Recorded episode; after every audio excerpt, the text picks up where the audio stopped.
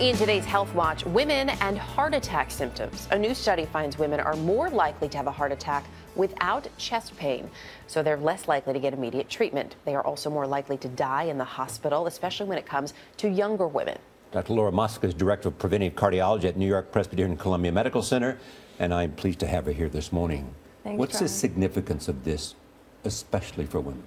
Well, this is really important news for women because they need to be aware that the symptoms of a heart attack may be different than they might expect. It's not the classic Hollywood heart attack, and it occurs, the less common symptoms occur more frequently in women than they do men.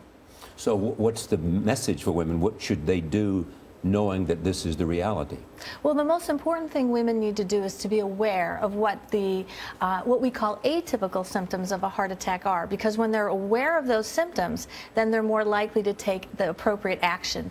This study was actually important because it linked not knowing what those symptoms were to having worse outcomes. So what? But but we do know what some of those symptoms are. So so what are things that we yes. can be aware of? Yes, so important to be aware that um, lightheadedness, for example, shortness of breath, pain in the upper body that can radiate to the neck, the back, the arms, indigestion, stomach upset, uh, generally just breaking out into a sweat. And the other thing that a lot of women aren't aware of is overwhelming fatigue is a symptom of a heart attack. These are all things for, that are tough for women to grab onto. We talk about all the time how women treat themselves last. Are they also using the right terms when they go to see their doctor? I mean, what are things we should be saying so that we're paying attention to the symptoms in the right way? Well, that's a very important point, Erica. I think when we go to the doctor, the first thing we need to do is to be uh, really informed about what our risk factors for heart disease are, because then we can put these symptoms in context. As you pointed out, you know, busy, busy mom, you know, you often will feel fatigued. You might be a little bit lightheaded. You didn't eat that day.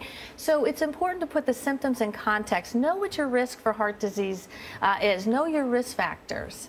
Here's what I don't understand. Why is it different for women than men? Well, Charlie, I wish I knew the answer to that. We don't actually know why women present more um, with more unusual symptoms of a heart attack. But this study was important because it showed there was an important gender difference. About 42% of women, when they had a heart attack, presented with non-chest pain symptoms, and only 30% of men. So- we don't know why. So, what are possible explanations, even if you cannot well, confirm them? Right. So there is a theory that the actual the biology of heart disease in women might be a little bit different. That our plaques are different compared to men, and this might explain it. Women also uh, with diabetes tend to have different symptoms, and women may have more diabetes than men, and that may influence how they experience chest pain. You're engaged in preventive uh, heart care. The main thing is don't smoke. The main thing is watch your diet. What else? Well, absolutely important. You know, the th I always say the three most important things about preventing a heart attack are lifestyle, lifestyle, lifestyle. As you point out, don't smoke, eat a better diet, and importantly, get up and move. You know, regular physical activity.